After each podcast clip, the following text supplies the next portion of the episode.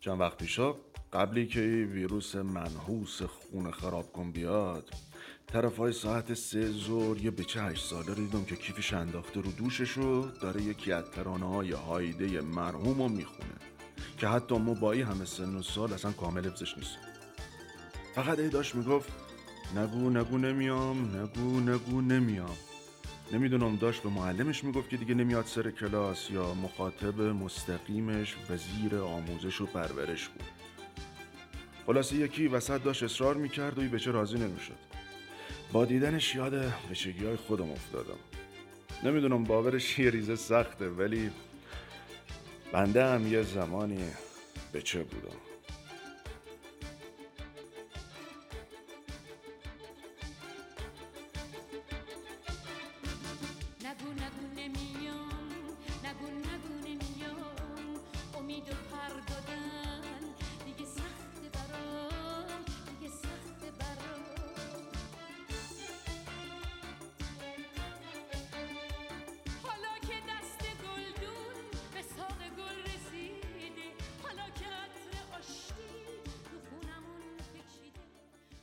اینکه حالا او بچه چطوری داشت هایده می‌خوند اصلا برای ما مهم نیست. اینکه او بچه تو ای ساعت چرا تو مدرسه و سر کلاس درسش نیست خیلی برای ما مهمه.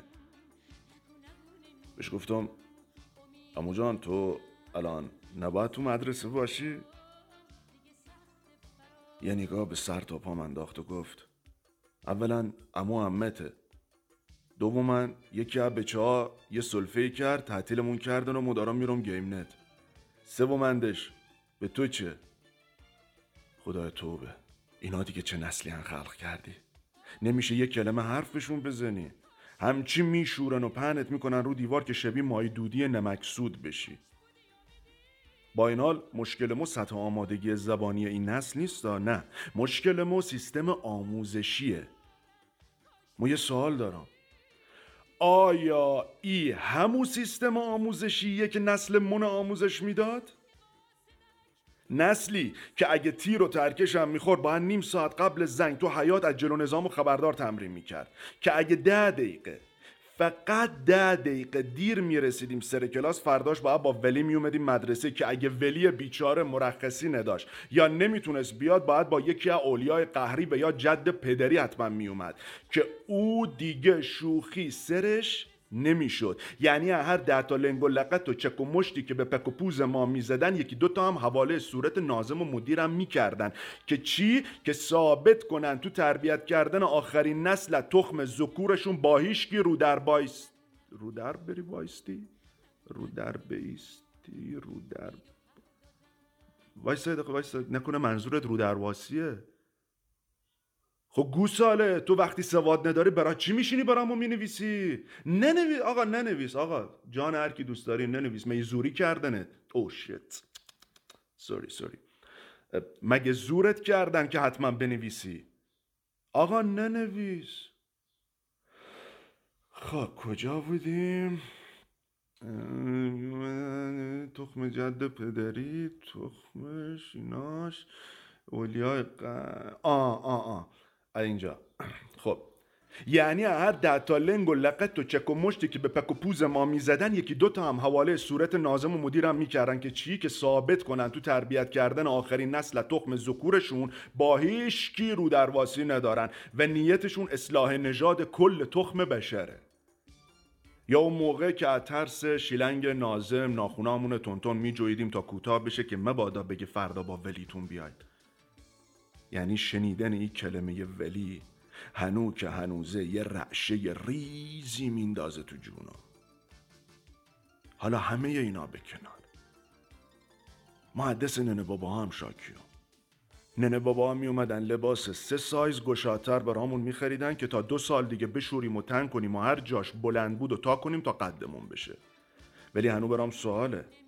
برای ما سواله که توی بلبشو توی خرتو خری ای تابونی مرزنشینا که یه دفترچه هم داشت چرا میومد با همکاری مدیر و نازم که جفتشون شبیه ای برادرای پیکی بلندرز بودن به زور شلوار چوب کبریتی پوسیده قهوه‌ای گل گشاد سه برابر قیمت بهمون نمی‌دادن بهمون مینداختن تا دسته. و از طرف مدرسه میذاشتن مولا گیره که باید پولش هم بدیم. که چی؟ نه وجدانن که چی؟ آقا ما شلوار قهوه‌ای نمی‌خوام. چتونه؟ دکون وا کردید؟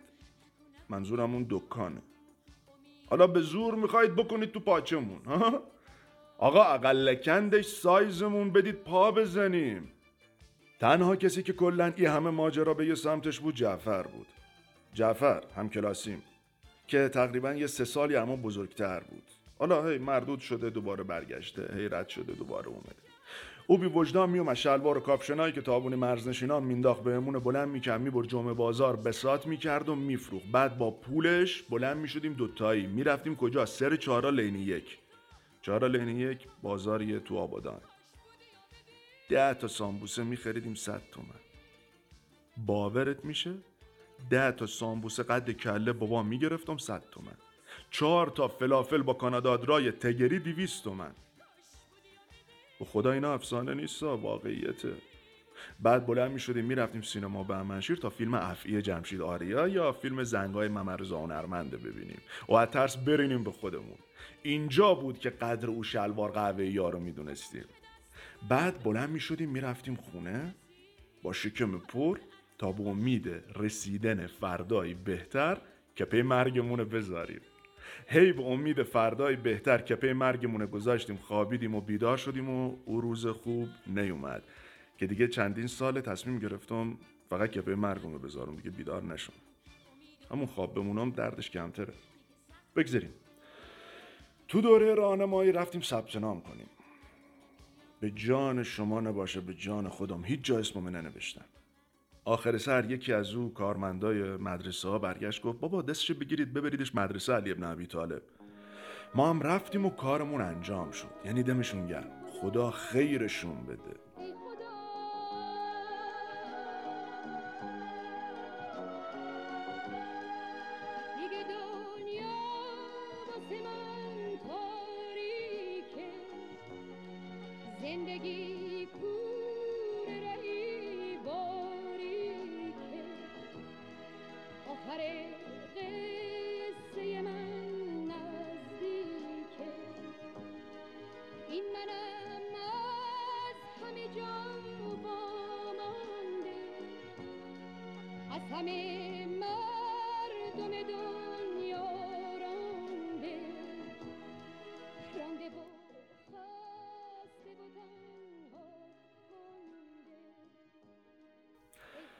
البته بماند که بعدا فهمیدیم اونجا به نوعی تبعیدگاه آموزش و پرورشه. یعنی دانش آموزایی که ازشون قطع امید کرده بودن و هیچ مدرسه ای ثبت نامشون نمی‌کرد و هی تشدید می‌شدن و هی رد می‌شدن و میوردن با بیل اونجا خالی می‌کردن. یه مش وحشی که سالمترین تفریحشون فوتبال با سنگ بود. اونم کجا؟ تو زنگ تفریح تو حیات مدرسه. حالا این شوتایی که به سمت دروازه با سنگ شلیک می‌شد چند تا مصدوم می‌دادیم بماند. دیوار به دیوار مدرسه ما یه دبیرستان نمونه مردمی بود که همیشه اولیای اونا اول صبح در مدرسه ما بودن برای شکایت. چون زنگ آخر که می‌خورد عین او گروه لیان شامپو به چای نمونه مردمی و که اما هم بزرگتر بودن و میجاییدیم و می‌رفتیم و می‌رفتیم تا تو خونام با شکایات مستمری که بر علیه ما شده بود طی اجلاس سران یک به علاوه یک یعنی مدیر ما با مدیر اونا به این نتیجه رسیدن که زنگ آخر دبیرستان نمونه مردمی نیم ساعت زودتر از زنگ آخر مدرسه ما بخوره. تا چششون به ما نیفته و ارا به در نشن. کیا؟ یه مش سوسول بی محتوا همین اتفاق و ای تبعیض فرهنگی و فقر طبقاتی. باعث شد که ما برم سیگاری بشم.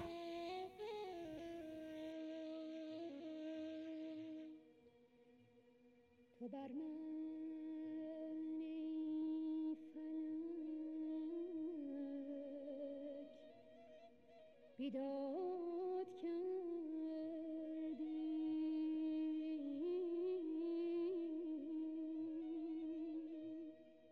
با چنان استرسی روبروی فروشنده ایستاده بودم که چشام شده بود متساوی القرنیز.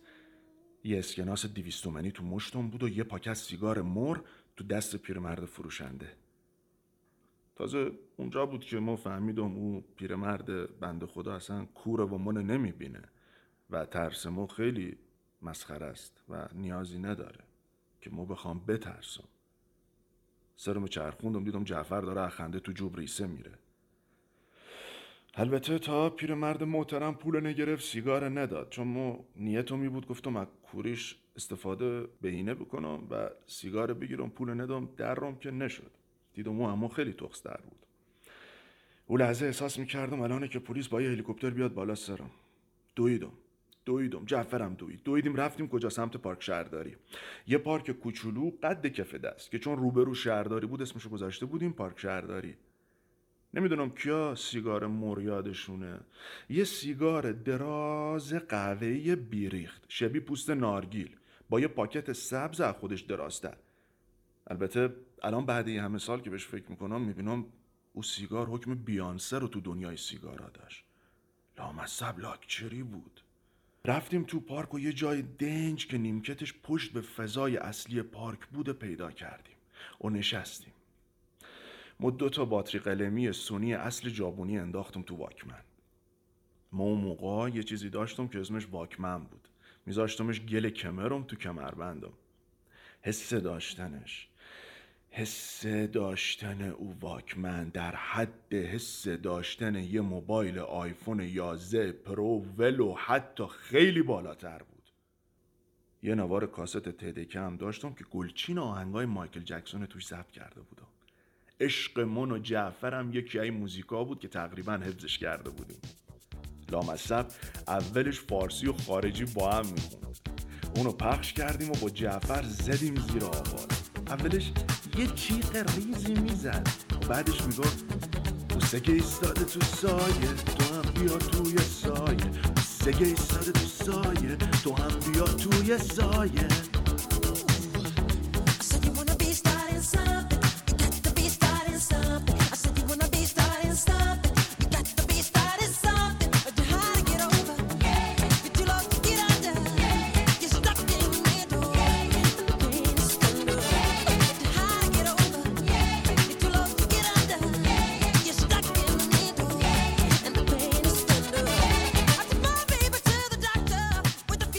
ولی خدایی فارسی خوندنش قد خارج خوندنش قدینه بود اینا هممون قبول داریم.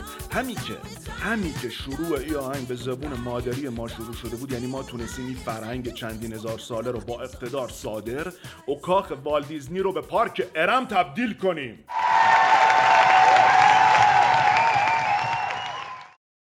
جعفر خیلی خوب چنگ میچاقید ما به سیگار میگیم چنگ. بعدی میومد یه دود حلقه ای از دهنش می‌داد بیرون که بیا ببین.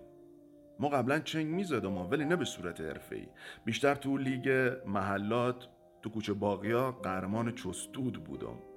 ولی ولی ایوار تصمیم گرفته بودم به نشانه اعتراض به عدم برقراری حقوق ما قشر متوسط جامعه با او قشر متمول بی درد واقعا چندود کنه قهاری بشم. اولین کامه که کشیدم تو که ای کاش نمی کشیدم تو. یعنی یه گو خوردم خاصی تو تمونده صدای سلفان بود که جعفرمونه میشنید یه ریزه که آرومتر شدم تونستم. یواش یواش چنگ به پایان برسونم.